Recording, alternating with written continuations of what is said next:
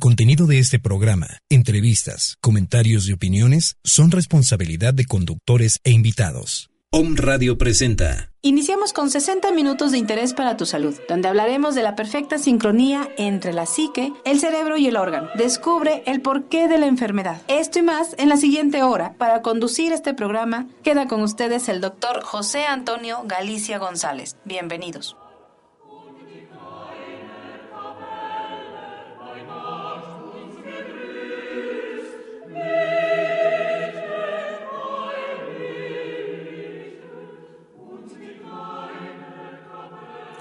Hola, ¿qué tal? Muy buenos días. Tengan todos los radioescuchas cibernautas que nos siguen semana a semana aquí en su programa Nueva Medicina Germánica con su servidor y amigo, doctor José Antonio Galicia González.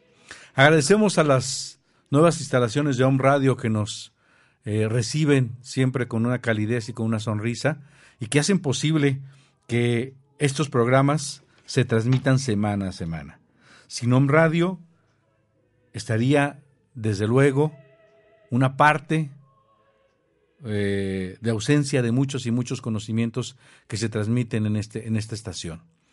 Eh, estoy convencido que cada día se seguirá posicionándose en, en, el, en el, camino de las, de las radios por Internet y que pronto será la número uno a nivel nacional y a nivel mundial en estos programas de salud integral.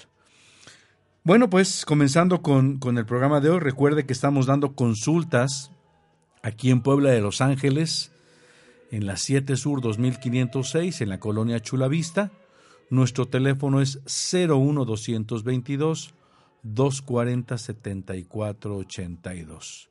Anote usted bien, 01222 es la Lada de Puebla, el teléfono es 240 7482 el celular para alguna urgencia o emergencia, o bien para WhatsApp 2221 400645. Muy bien, recuerde también que aquellas personas que están fuera del país y que nos siguen y que tienen alguna ah, necesidad de apoyo, necesidad de consulta, necesidad de acompañamiento, necesidad de saber qué está pasando con su caso, ayudarlo a, a buscar el DHS, eh, estamos dando consultas vía Skype. Eh, pónganse en contacto con nosotros para decirle cuál es la forma de hacerlo y verá que eh, no se encuentra solo. Creo que lo podemos acompañar de la mejor manera, que usted se sienta cálido y seguro de salir adelante. Muy bien, pues este programa que habla de la nueva medicina germánica, siempre tenemos pues un tema que hablar. Eh, se me han acercado a consulta muchas eh, pacientes con cáncer de mama y por eso estos últimos programas los hemos dedicado a aquellas mujeres guerreras, aquellas mujeres que tienen ese garbo, que tienen esa fortaleza de decidir voy a hacer todo lo posible por sanar, por salir adelante, por curarme porque no se dejen abatir y porque sobre todo no se crean el cuento de que el cáncer mata. Eso es una mentira, desgraciadamente, que la ciencia se ha creído que el cáncer mata. El cáncer no mata a nadie. Eh, hay muchas razones por las que muere una persona, pero el cáncer en ese momento que se diagnostica no es un indicativo de muerte, no es una sentencia de muerte. Eh, muchas mujeres deciden no tomar los tratamientos mucho, muy agresivos, como es la quimioterapia, que ya algunos autores le hacemos llamar la pseudoquimioterapia, porque uno cree que es una terapéutica que va a ir a curar, en realidad lo que hace es reducir eh, el proceso tumoral, sin embargo, reduce la, o, inhibe o suprime la fase de vagotonía. La quimioterapia hace un efecto de supresión y una vez que pasa el efecto citotóxico, es decir, toxinas a las células, inmediatamente empieza a crecer el tumor. Entonces, es solamente una situación de en la que se cree que es, funcional. Y desde luego, no de menos, la pseudoradioterapia, que también tiene efectos no solo locales eh, sobre el tumor, sino a nivel de otros tejidos, a nivel de otros órganos. Las dos terapéuticas verdaderamente cruentas ponen muchas de las veces en riesgo la situación de la integridad, del equilibrio, del estatus de salud de la persona. ¿Y qué decir de la morfina? Es bien importante, si usted escucha este programa, que usted no tome morfina. La mayoría de los dolores eh, en general siempre se presentan en un paciente con cáncer o con diagnóstico de cáncer cuando entra en un proceso de curación, en una línea que le va a llevar a curar. Sobre todo los de hueso, por ejemplo, cuando hay una distensión del periósteo porque hay una recalcificación de la necrosis que se, que se debió haber sucedido en la fase activa de conflicto por una situación de desvalorización, ahora en la fase de vagotonía o de curación, va a tener inflamación y distensión del periósteo. Esto, desde luego, es lo que va a causar el dolor. Desgraciadamente hoy en la oncología, ante el primer signo de dolor, inmediatamente damos morfina. Una de las situaciones es que creemos que los dolores son signo de, que me estoy muriendo, de que estoy cada vez peor. Y puede que usted esté en una fase de vagotonía. Es algo que explica la nueva medicina, o enseña la nueva medicina germánica, que hay procesos llamados cancerígenos u oncológicos que se encuentran o se diagnostican dentro de una fase de vagotonía o dentro de una fase de curación. Y efectivamente hay procesos, ya sea crecimientos o ulceraciones, este, úlceras carcinomatosas, que van a estar en fase activa de conflicto y que desde luego es trascendental e importante que la persona ubique cuál es el DHS, cuál es el conflicto biológico, el shock, el trauma de origen biológico que lo ha impactado y que tiene que resolver para entrar a la fase de vagotonía, salir de la fase de estrés, de simpaticotonía o fase fría y entrar a la fase de curación. Es importante comentarles que, desde luego, ya lo he repetido en otros programas, no existe la metástasis, no existe la posibilidad de que un crecimiento de tejido salga de donde pertenece. Recordemos que hay tres tejidos embriológicos, el endodermo, prácticamente están eh, formados todos los órganos internos, el mesodermo, la cual hay un mesodermo antiguo en la que está compuesto todas las áreas de cubiertas, como el peritoneo que cubre al estómago, como la pleura que cubre a los pulmones y como el pericardio que cubre al corazón. También se encuentran las mamas, eh, la dermis, o corium cutáneo.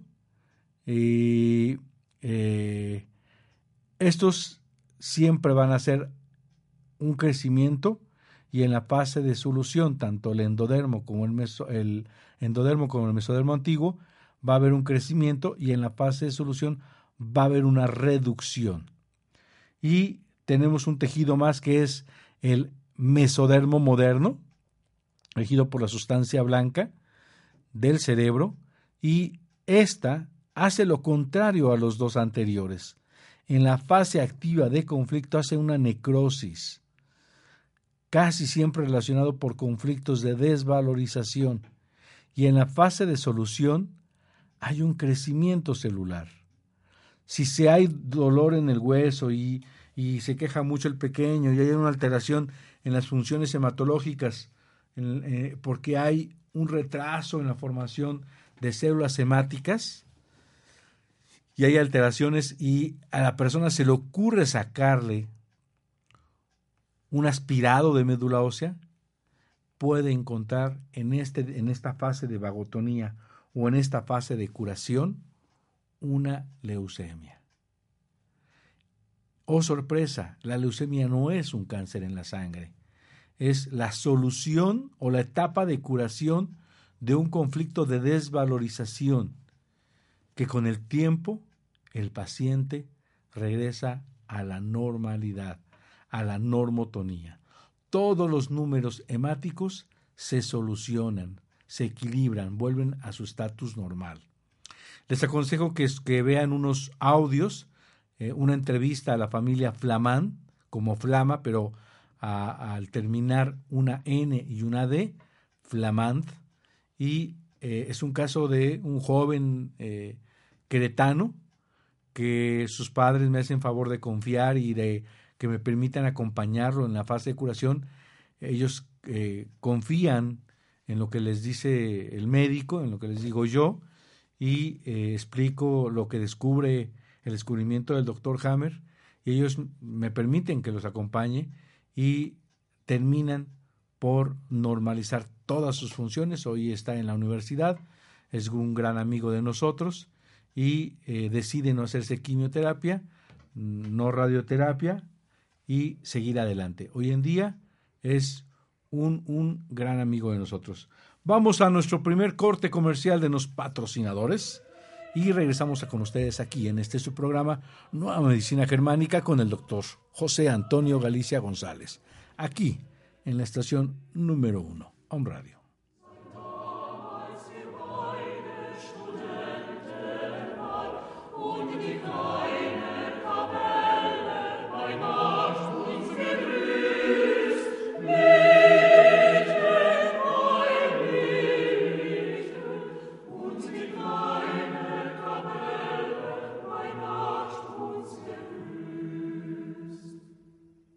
Homeopática Biomedic. Pequeñas dosis, grandes respuestas. Contamos con el más amplio surtido de laboratorios nacionales e internacionales. DHU, Nartex, BHI, Medicor, Glicer, Regio, Similia, Gel, Boirón. Contamos con material de acupuntura, medicina alternativa, oligoterapia, terapia floral, dinamizaciones, decimales, centesimales, milesimales, cincuenta milesimales y un extenso surtido en tinturas. Teléfono 240-7482. Estamos en la 7 Sur 2506, Colonia Chulavista, aquí en Puebla, México. Farmacia homeopática Biomedic, pequeñas dosis, grandes respuestas al cuidado de tu salud.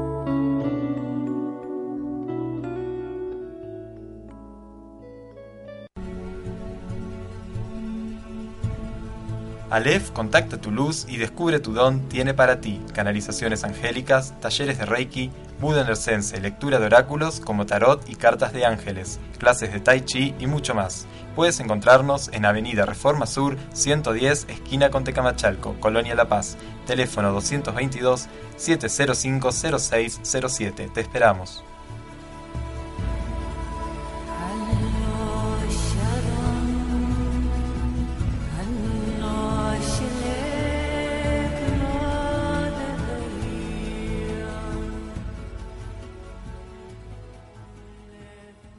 Estás escuchando Nueva Medicina Germánica con el doctor José Antonio Galicia González.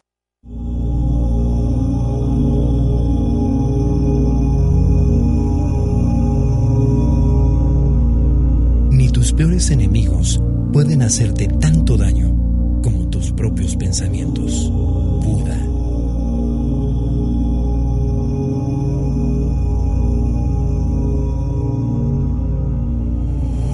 Radio. Transmitiendo pura energía.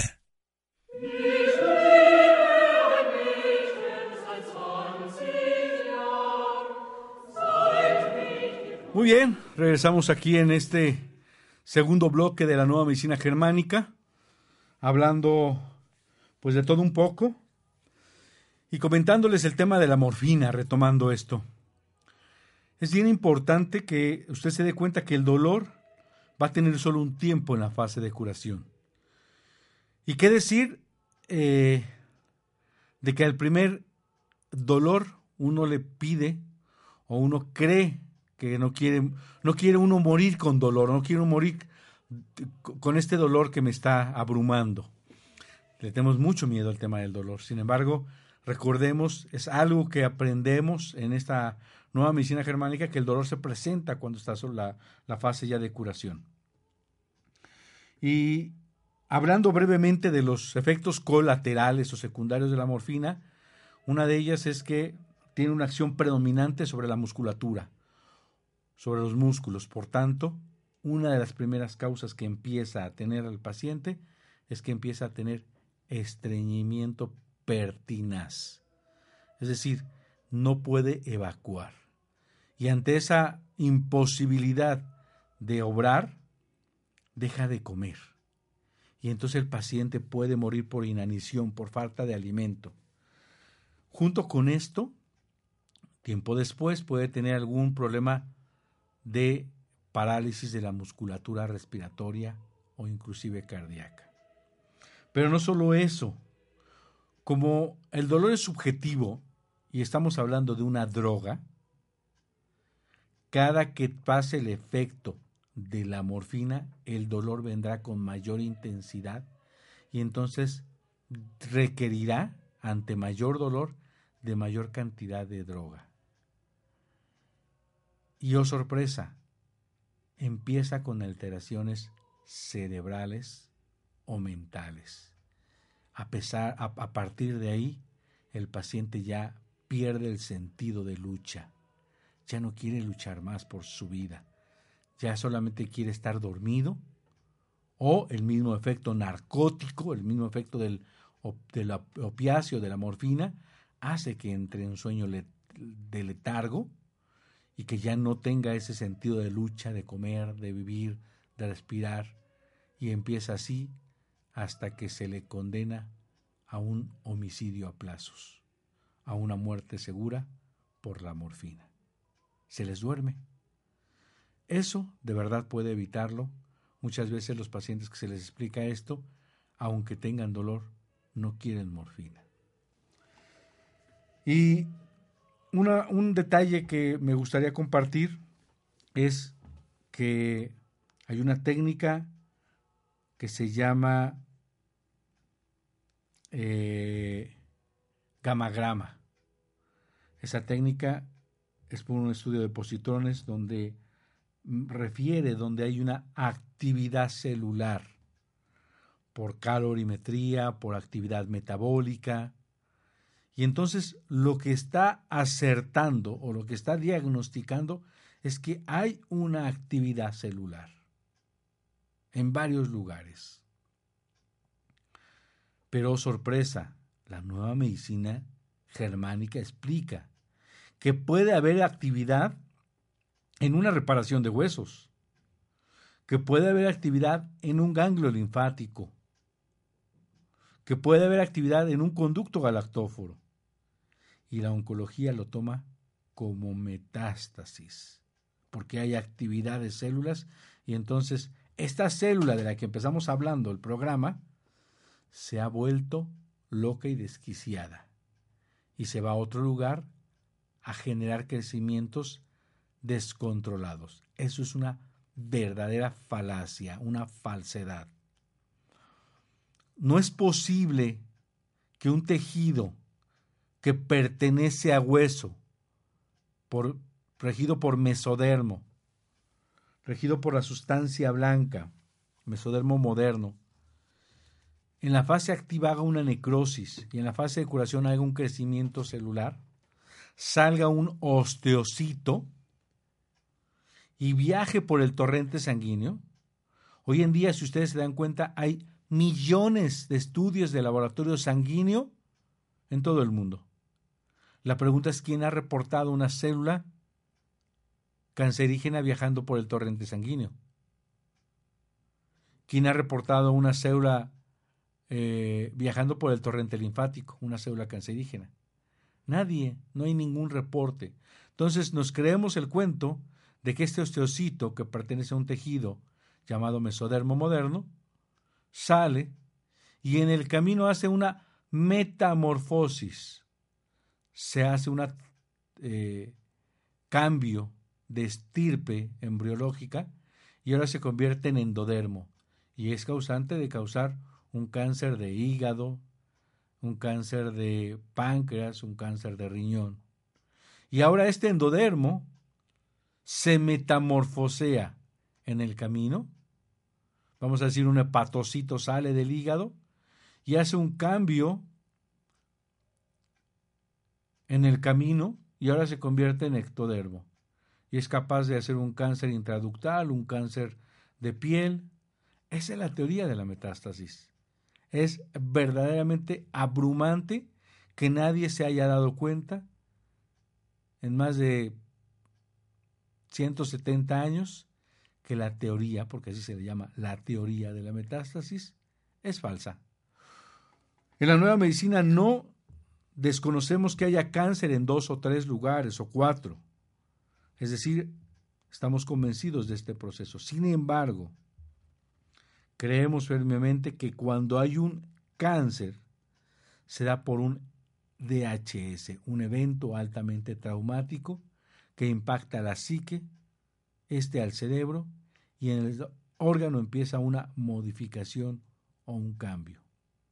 Y que cuando existen dos lugares, es por dos DHS, dos eventos conflictivos, dos impactos, dos shocks biológicos. Muchas veces el segundo, sin saberlo, lo puede meter el médico con el diagnóstico de tienes cáncer, te quedan tres meses de vida.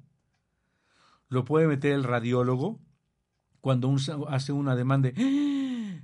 esto es terrible y el paciente está congelado, le está entrando un DHS en ese momento o lo puede hacer el laboratorista, diciéndole el antígeno o está elevadísimo o la prueba de CA125, que es una prueba que se saca para diagnóstico de cáncer, le dice está elevado, usted tiene cáncer. Todos estos golpes hacen, lo hacen que pueda tener un segundo o un tercer cáncer. Pero también nos sorpresa cuando vemos a un paciente llamado con metástasis en las metástasis y que en la oncología después del segundo o el tercer cáncer ya creen que tienen probabilidad efectivamente porque cada vez le van metiendo más DHS y se ha visto en la estadística que el 95% fallece, pues los hacen ya como diagnóstico de cáncer terminal o los mandan a su casa. Y puede que muchos de esos programas estén en fase de curación. Hay que ir de una manera muy detallada, primero a pedirle a la persona que saque una tomografía para saber dónde están los impactos. Hay que buscar los llamados focos de Hammer. Una vez teniendo esto, hay que platicar con el paciente, hay que ir a indagar en su vida cuáles han sido los motivos, cuáles han sido los impactos, cuáles han sido los DHS. Y junto con la eh, TAC, la clínica y, ¿por qué no, los estudios de gabinete y laboratorio, nos podemos dar cuenta si la persona, desde luego la clínica, el revisarlo, el sentirlo, el estar con el paciente, saber si el paciente está en fase de curación o en fase de conflicto activo. Es muy importante llegar a ese diagnóstico, a esa evaluación. De esta manera nos podemos dar cuenta, sin lugar a duda, que esto siempre va a tener una repercusión si no hacemos bien las cosas. Hoy en día hay, ayer, ayer antier me habló una, una persona que, con respeto que me merecen las personas que están haciendo esto, me empezó a hablar de constelaciones y de biodescodificación. Y asumía que era un estado emocional lo que, la, lo que estaba produciendo este proceso de enfermedad. Y que si la, terapia que yo hacía hacía que, que lo biodescodificara. Yo les digo que estos son lenguajes que empleó quien desarrolló todo este sistema, que es un plagio de la nueva medicina germánica, es un plagio muy barato porque hace mezcolanzas con muchas otras técnicas y que genera dudas e incertidumbre y se generan palos de ciego. Y si le ha llevado a la notoriedad a generar, si quieren llamarle estos códigos, ¿cómo yo voy a llegar a quitar este código, a descodificar? Quisiera entender que esta descodificación es encontrar el DHS, pero ¿por qué cambiarle el nombre? ¿Por qué no dejarle DHS? ¿Por qué usurpar algo que ha sido tan exacto, tan preciso, tan fácil de, de, entender? ¿Por qué cambiarle? ¿Por qué darle otra propuesta cuando en realidad sigue siendo un DHS? Muy bien, pues a todos aquellos que nos escuchan, recuerden que estamos en la ciudad de Puebla, en la 7 Sur 2506 en la colonia Chulavista, código postal 72 420 por si nos quiere enviar una lámina, un tag en la ciudad de Puebla, México. Y estamos, recuerde, nuestro correo electrónico para contacto es biomédica con B de bueno, L de Lalo T de Toño, diría biomédica LT, arroba hotmail.com o en Facebook síganos como José Antonio Galicia González. Y eh, ahí nos puede estar, este, teniendo contacto con nosotros a través del correo electrónico, a través de Facebook o a través del teléfono. Recuerde, y es muy importante, que no se deje sorprender con todo esto tema de la nueva medicina germánica. Es bien importante que usted sepa qué es lo que está haciendo, qué es la situación que está viviendo y qué es lo que se espera efectivamente de estos programas que usted está buscando una solución.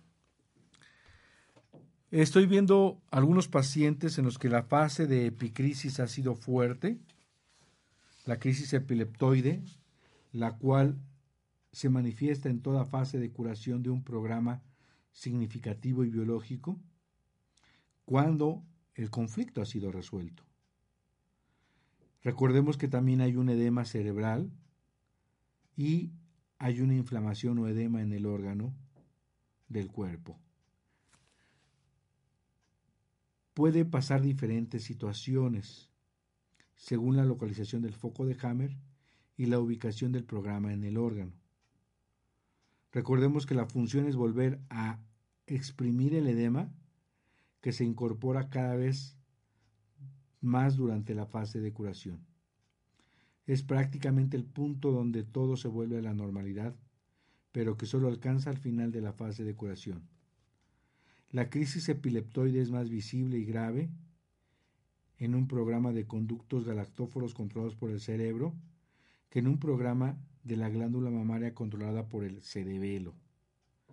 Esta crisis se produce como una centralización temporal en el caso de un programa de la glándula mamaria, es decir, la apariencia pálida de un paciente con simpaticotonía en la fase de curación días fríos, solo dura de uno a dos días, máximo tres días. Luego regresamos a la vagotonía durante la segunda mitad de la fase de curación. En el caso de un programa de conductos galactóforos controlado por el cerebro, cerebro vemos una aguda crisis epileptoide en la forma de un estado de ausencia prolongada, como una especie de impotencia, cuya gravedad depende de la cantidad de conflictos que el paciente haya acumulado. Esta cantidad se mide cuando sabemos según la intensidad y duración de los conflictos. Si la paciente y sus familiares tienen conocimientos de esta crisis epileptoide y lo que conlleva, entonces no hay problema alguno y nadie entrará en pánico. Ese estado de ausencia puede durar minutos, horas y en casos extremos uno o dos o hasta incluso tres días si el conflicto llega tan lejos. No obstante, esto no constituye la razón para mandar al paciente directo a la clínica, mientras las funciones vitales como la respiración, la deglución y la diuresis no estén comprometidas.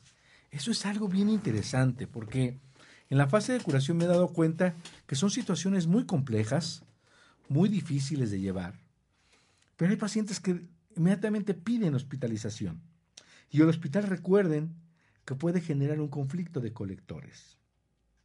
El conflicto de colectores significa que uno se siente abandonado, dejado atrás por el grupo, se siente uno aislado, se siente uno fuera de su medio. ¿Y qué cama tan fría lleno de enfermeras? No todas, las que me escuchen y no son así, eh, les pido que, que no se pongan la camiseta, pero es real. No podemos tapar el sol con un dedo. Hay enfermeras bruscas, frías, sin esa calidez. Hay enfermeras que, mis respetos, tienen el amor, el la, la, papacho, las ganas de ayudar a servir al paciente. Hay quien lo hace por necesidad y hay quien lo hace por placer o por que su, su, eh, su destino, su, su función de venir acá, ¿no? y la profesión la llevan con la, con la camiseta puesta. Pero aquellas que generan esta situación de abandono, de ser maltratados, una bata que nos enseña media pompa, un frío que una cobija que no nos tapa, un momento donde uno quiere pararse a su baño y encuentra un baño mm, diferente al nuestro, esas sandalias que nos hacen sentir en casa, todo eso se pierde en un hospital. Inmediatamente podemos entrar en un conflicto llamado conflicto de colectores. Recuerde que los programas de vagotonía se presentan con edema, con acúmulo de agua, tanto en el órgano como en el cerebro.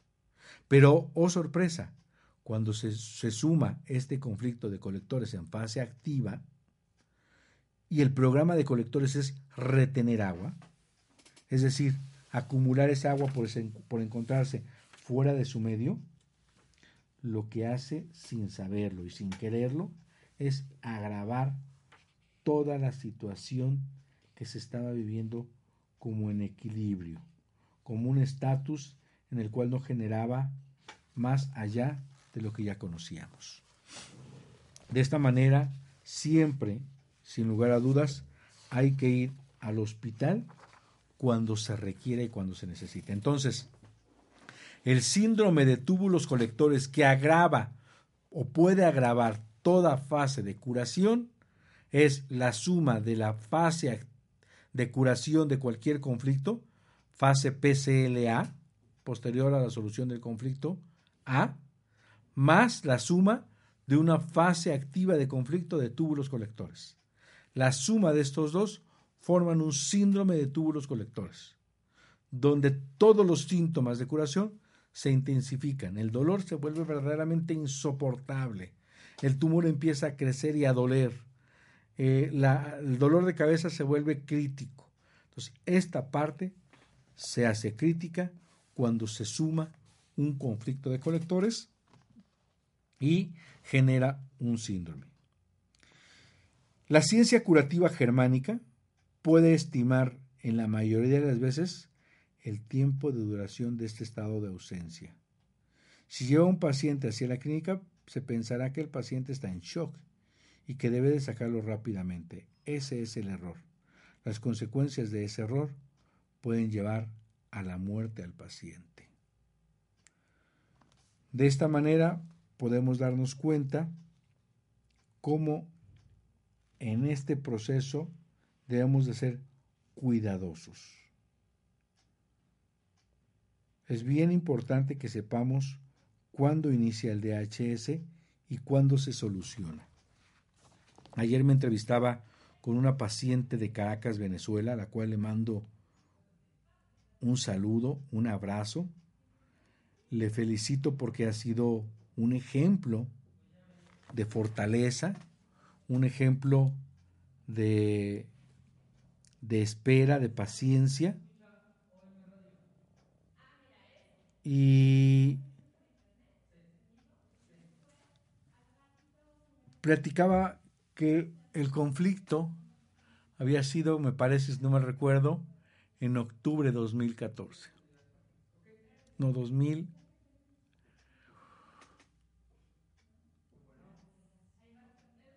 en octubre de 2014 y lo había solucionado en junio de 2015.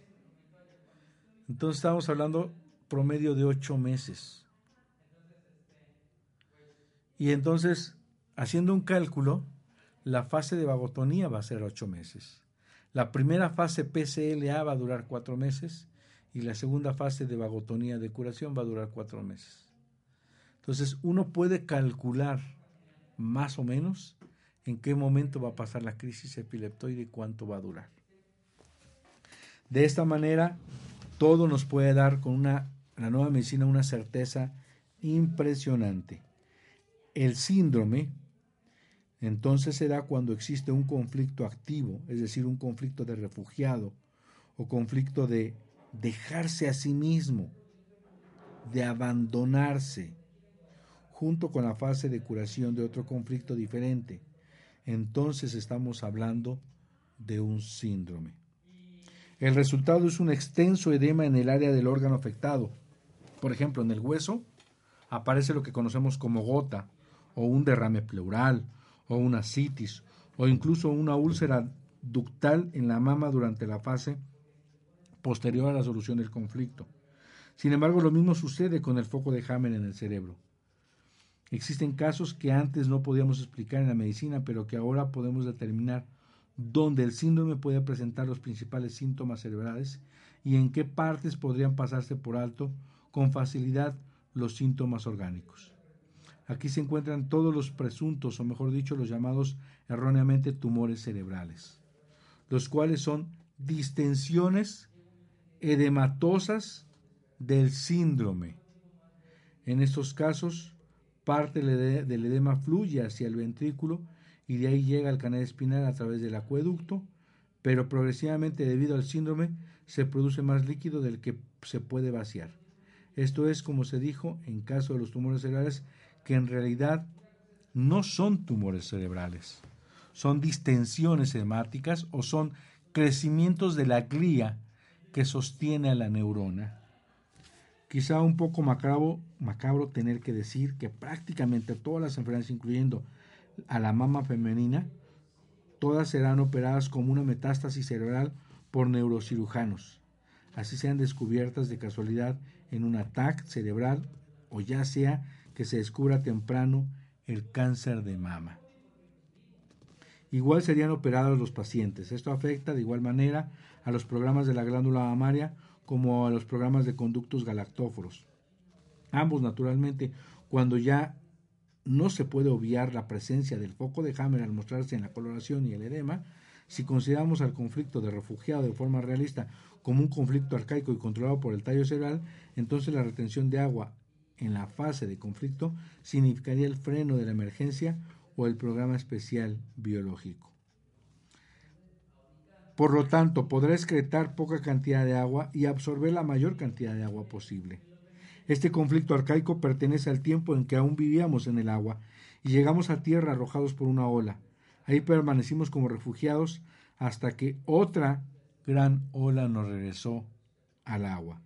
Si el origen se encontraba en el charco de agua, entonces tomó tanta agua que pudo para poder aumentar sus posibilidades de supervivencia.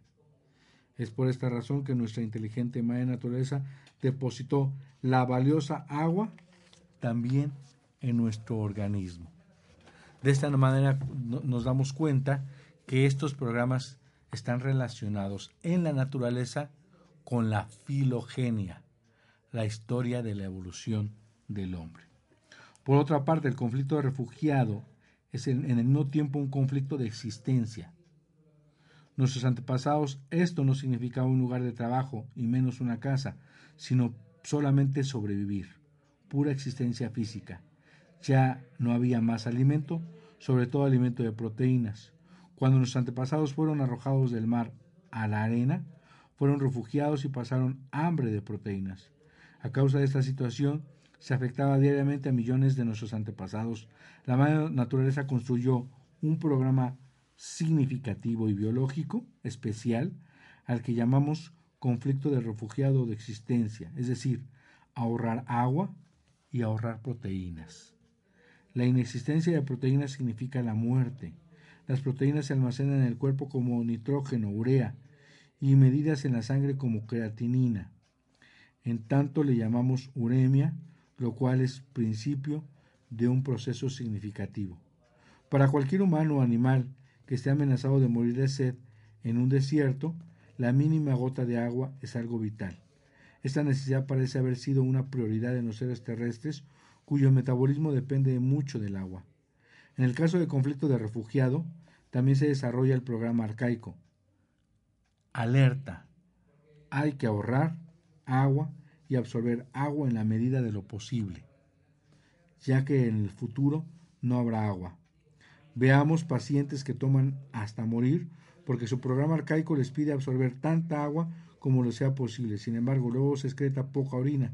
En estos extremos, solo 200 mililitros, algo a lo que llamamos anuria, el programa asegura que se acumulen grandes cantidades de líquido, especialmente en el órgano y en el foco de Hammer correspondiente en el cerebro durante la fase de curación. Por esta razón, el cuerpo se hincha en gran medida.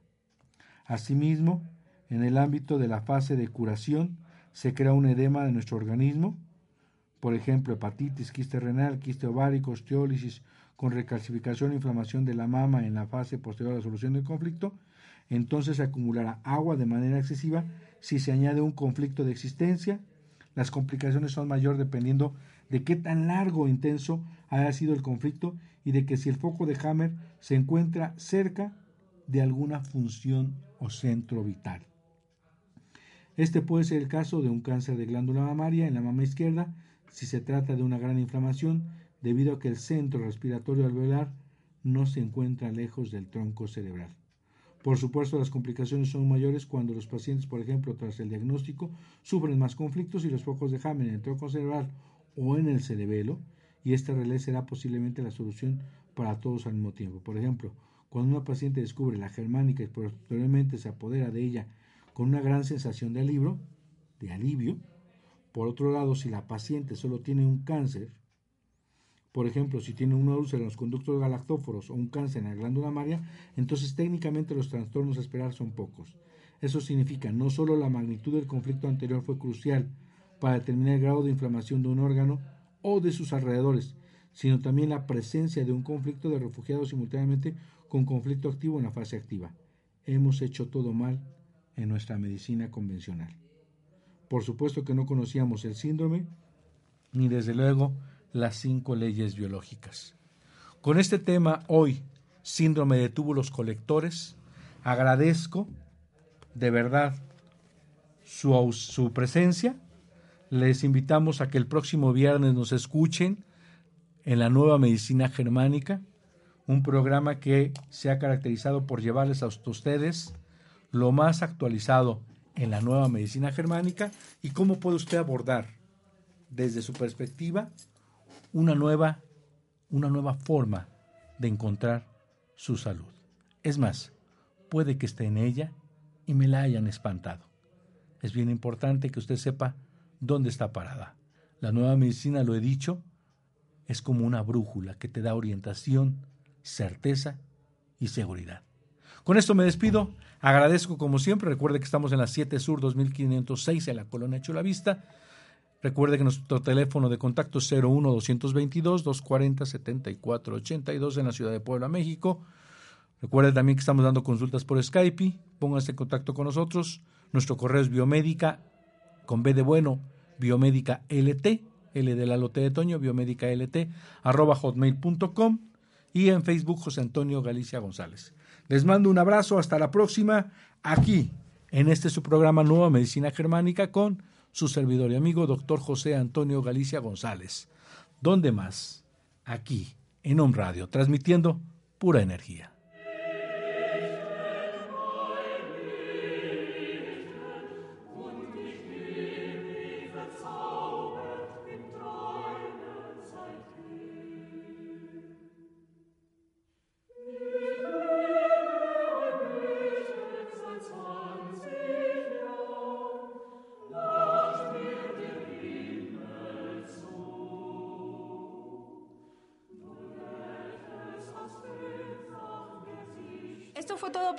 Te esperamos el próximo programa. para conocer la relación entre mente y cuerpo en Nueva Medicina Germánica.